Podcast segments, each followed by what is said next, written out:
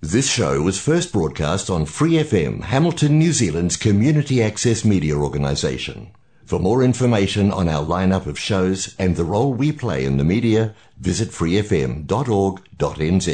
Om Sai Ram to our listeners. Welcome to Saturday News number 893. So I'm Gulab Moria and I offer my most loving and humble pranams at the lotus feet of our beloved Bhagwan, Sri Sathya Sai Baba. Today we'll be hearing an interview that took place on the 21st of May 2021 between uh, brother Ted Henry and Sanjay Mahalingam of Prasanthi. You know, it's considered by most, if not all, to be Sri Sathya Sai Baba's most profound teaching, discovering the truth of who you are and embracing the most profound question in life Who am I? One of the Baba's students, this is Sanjay Mahalingam, he got his PhD uh, now devoting a significant part of his life to assisting others in understanding his lesson. It is the lesson of self inquiry, self discovery, and in the truest sense, self awareness. Dr. Lingam uh, is now an assistant professor at the university he graduated from, which is the Sri Institute of Higher Learning in Sai Baba's ashram in Prasanthi, India. In this interview, one quickly discovers that Dr. Sanjay's passion for self understanding. So let's uh, hear Ganesh Bhajan and then we'll get straight into final part 3.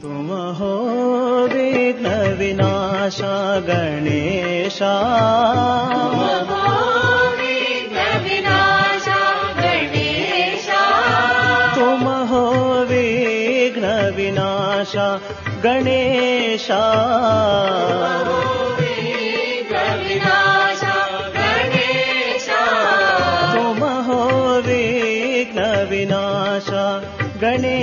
Ganesha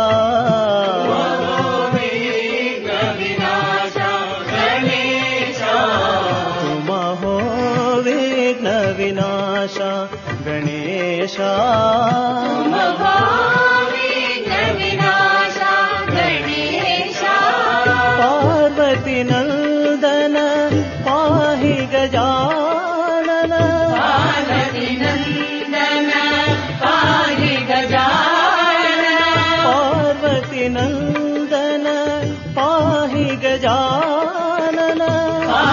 தினம்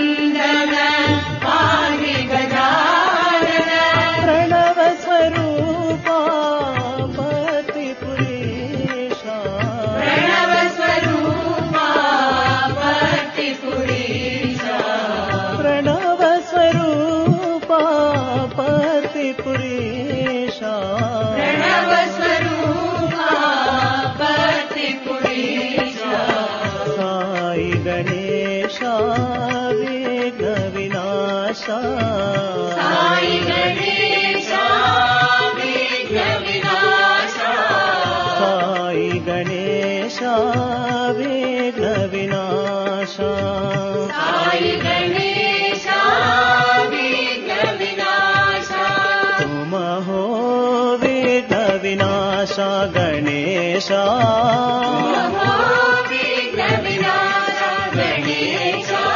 कुमहो वेद अविनाशा गणेश।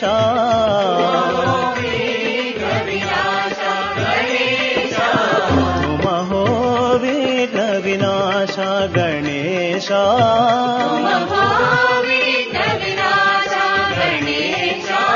पार्वतीनङ्ग गजानन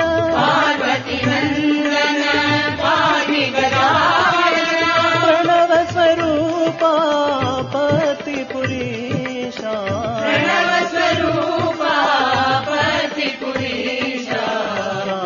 गणेश वि न विनाशा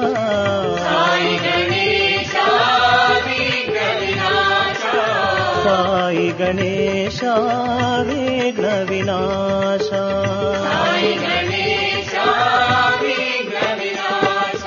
तुम हो विघ्न विनाशा Ganesha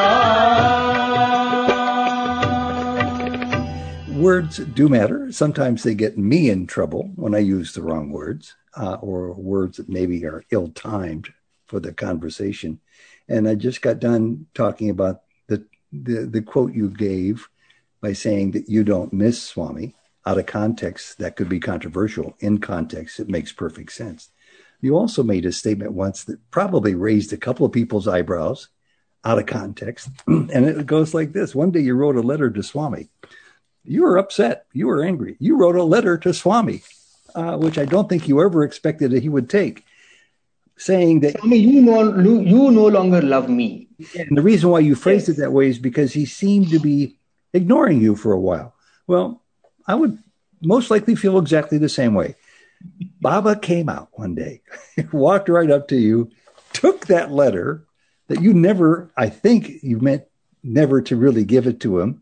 And he not only took it, he opened it and he read it and he read it out loud. Tell us more about how that story turned out.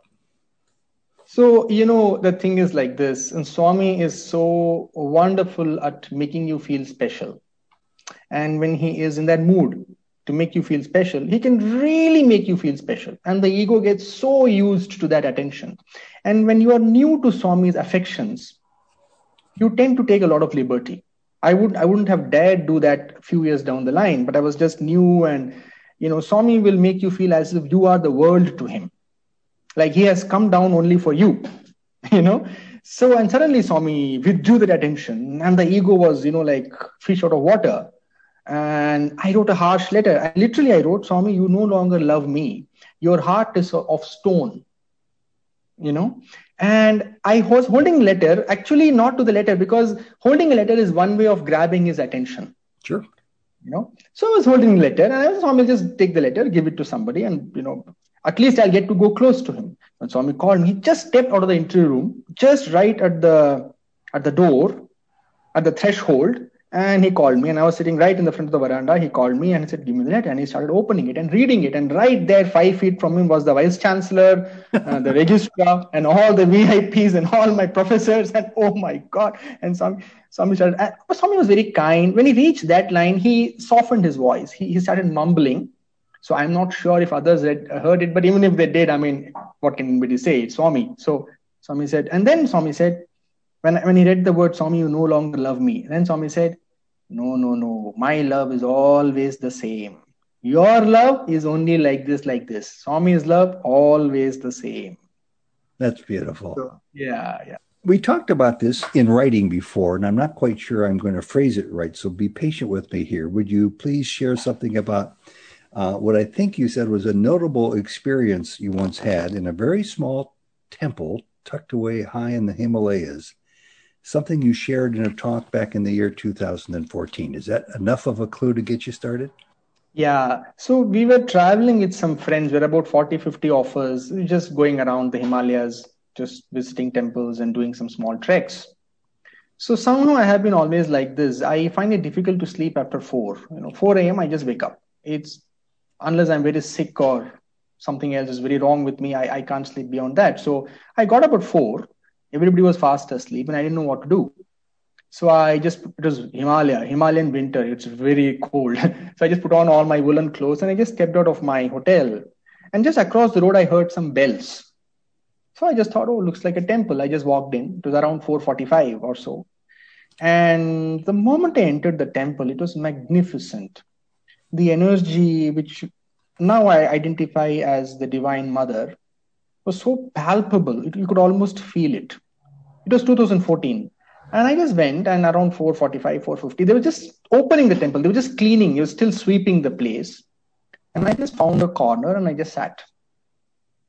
And I just sat and said, what to do? Let's meditate. So I closed my eyes and started meditating and um, it was almost as if you pull the plug you know you're watching television and somebody just goes and pulls the plug and the television goes poof gone it was as if somebody just pulled the plug and instantly again you know words are very difficult to understand but i will try to explain i just went into a state of silence and was just sitting like that and then after some time about 10 or 15 minutes later I clearly heard a voice in my heart.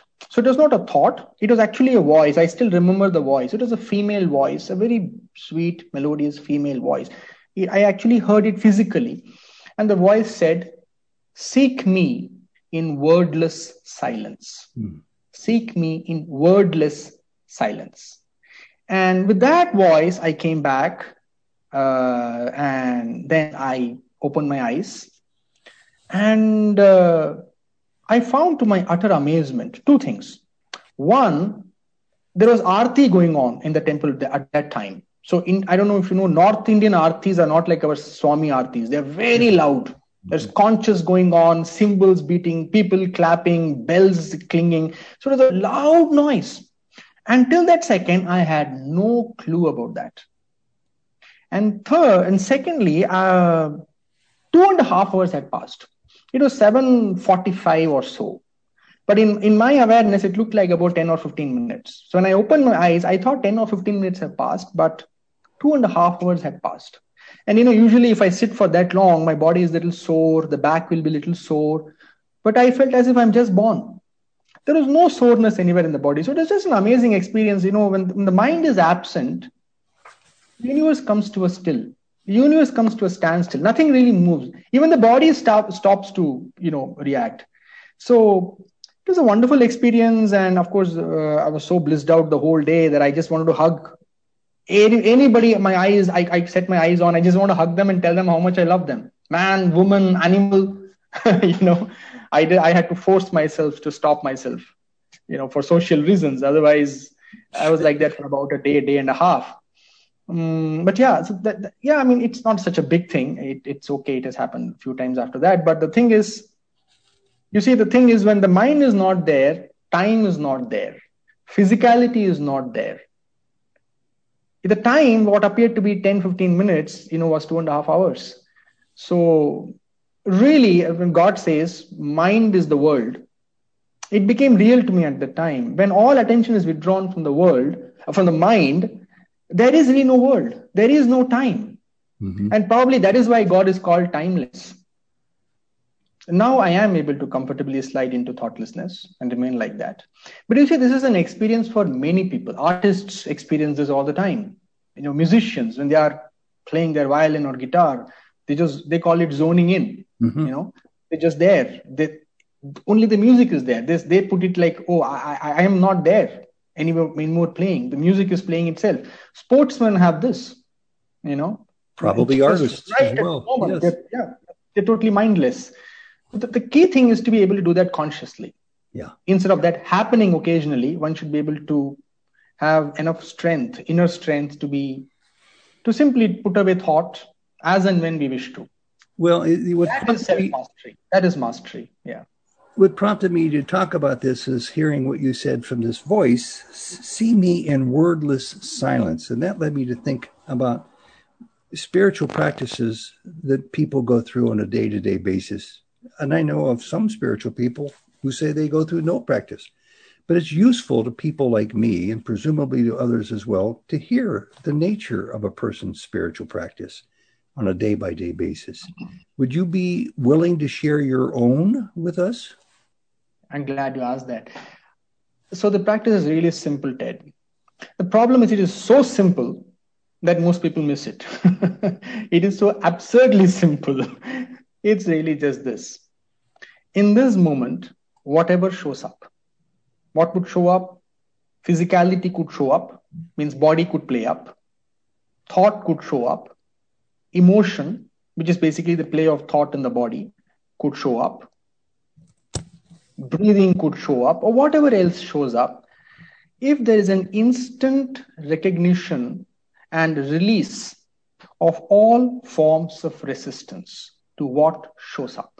Now, this is the key. Moment something shows up, instantly our minds are wired to say, ah, this is wonderful. Oh, this is not so wonderful. This ought to be. Oh, this ought not to be. Oh, this is a good thought. This is a bad thought. Ah, why am I feeling like this? Ah, I'm feeling like this. You know, the moment there's a judgment, there is an acceptance or a resistance. This is the only two ways the mind reacts to what shows up in the moment. Only two ways. There is no third way. Mm-hmm. Instantly, either there is acceptance or there is resistance. And then it takes other convoluted forms. But if we can catch ourselves and release all resistance in this moment, as it shows up, simply release all resistance. we become completely available to this moment. Mm. All our diffused energy in this way can be gathered. And then when we enter the heart center, we simply ask the question, Who am I? Now, this who am I, what's again very important to note that it is not a contemplation, it is not a dialogue with oneself. In the strictest sense of the term, it is not even a question. We use the three words, who am I? But the question itself is not a word. It is a direct dive, a directly paying attention to the I-ness that arises spontaneously from the heart. Because often when I say ask the question, who am I? People get it as it's a mental dialogue. Oh, so who am I? Oh, so am I this? Oh, no, no, it's not that at all because you know minimum words have to be used so we say who am i but really it's not even a question in that sense of the term it's directly looking at the i-ness so for, when i say i am sanjay there is somebody who claims to be sanjay when i say oh i am enlightened for example somebody says there is somebody claiming to be something so before we leave from I am and then go to, oh, Sanjay, oh, I am tall, I am intelligent, oh, I am stupid, I am fair, I am dark, or whatever, whatever, we stay in the I am. We don't allow the energy to go to the next step. Stay in the I am and just look at that nature of the I-ness or I am that spontaneously arises in the heart. We don't make an effort, it spontaneously arises. That is the root of individual existence or the me. The moment the I rises, and if it is not paid enough attention to, the I goes and latches onto the form, and then the I becomes Ted. And then the I becomes Ted's life, and then becomes Ted's opinions, judgments, stories, Ted's past, Ted's future, and the whole, you know, the whole drama. Before the eye can latch on to something, you catch that eye and look at its nature. Then instead of latching on to something, that eye becomes a portal. It becomes a pathway to the absolute. It sounds complicated, but it is utterly simple. It's laughably simple, if only people are willing to try it. I hope everybody got that point that you made so well. I, certainly understand it. And am I led to believe that this constitutes your daily practice of spiritual pursuit? Yes. Uh, I still do sit twice a day meditate for more focused inquiry yeah meditation again is a word which is so differently understood by different sure. people it's like I the word god exactly you know i would just call it i sit silently hmm. i would just put it that way um, but yes this this is also a constant practice so i have asked this question which you don't have to answer by the way uh, and i've been surprised uh, how well constructed the reactions have been from a few people that i've asked it of asking them if they feel through their pursuit of self that they've become, let's just use the word awakened. Do you feel like you've reached that level of heightened understanding, what I would call awakening? It's such an interesting question that basically your question is Are you awakened? Yeah. Yes. My answer is yes and no. and really it is. And I'm, I'm, I'm saying this with a bit of a sense of responsibility Yes, because I am awakened when I'm awakened, and I am not when I think I'm not. I have enough clarity to see that what we call awakened is absolutely my natural nature. Does Sanjay sometimes show up clouding that clarity? Yes, he does show up. He does show up. Uh, sometimes it needs a little bit of attention to put him away so that the clarity is again there. Now, have I reached? You know, uh, I, I have now come to this place. I am quite sure that there is no such thing as reached. And I don't think I will ever reach. I don't think anybody has ever reached. There comes a stage in your life where you're absolutely without fear and there is absolute clarity. And you know that whatever life throws at you, you can handle. But I really don't know that if there is anything like awakened, because I have actually never heard any awakened being saying that I am awakened. you know, so I don't know where awakening starts, and you know, I really don't know. I just know that what I have is so valuable to me that I wouldn't want to trade it for anything in the world. And uh, I'm growing. like all of us. Uh, today I am clearer than how I was yesterday. Uh, I have more attention, and as I pay more and more attention to myself, what I truly am, I can see that it is it is eating up what I am not. I want to say that I think this is a very, very important talk. Important because what more important lesson is there from Sai Baba than for the deepest self examination to know thyself? Yeah, that completely. More than just um, the command of knowing oneself, if we are more attentive to whatever sadhana we are doing, it will bear much more fruit. See, in one interview, I asked Swami, Swami, these people say bhakti is and wisdom, you know, the path of devotion and the path of wisdom, how is it different? And Swami's answer was amazing. He said, those who still see difference between bhakti and jnana, they know neither. Hmm. Those who still see difference between the path of devotion and the path of knowledge, they don't know either. It's the same. So, in my own experience, you see, even in the path of wisdom, the first step is to let go of this. Letting go of this. And that is the same thing that happens in service. Or if it is done in the in, in the way it's supposed to be done, th- there is a letting go of oneself. Same in even in simply chanting the name of the Lord, one has to let go of everything else except the name. So the first step is anyway letting go letting go of what I think I am, letting go of what appears important to the mind. So, any way we take social service, namasmarana, meditation, japa, dhyana, self inquiry, the first step is always letting go of what the mind thinks is very important for itself or for its survival or for its own uh, thriving. So, the letting go is anyway the first step.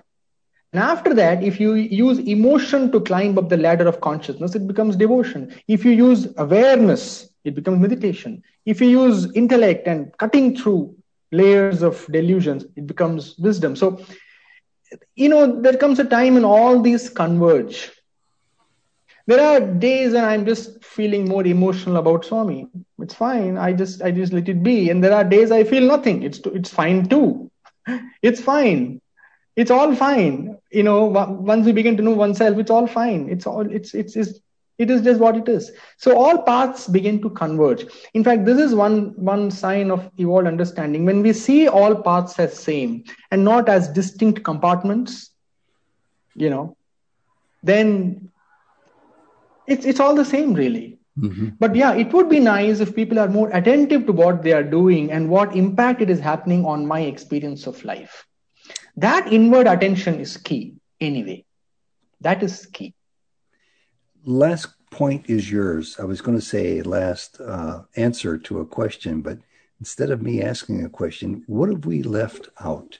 This is so important because it touches upon ground that isn't discussed routinely or frequently among my peers, my Baba peers here in the States, and that is self inquiry. That is, who am I?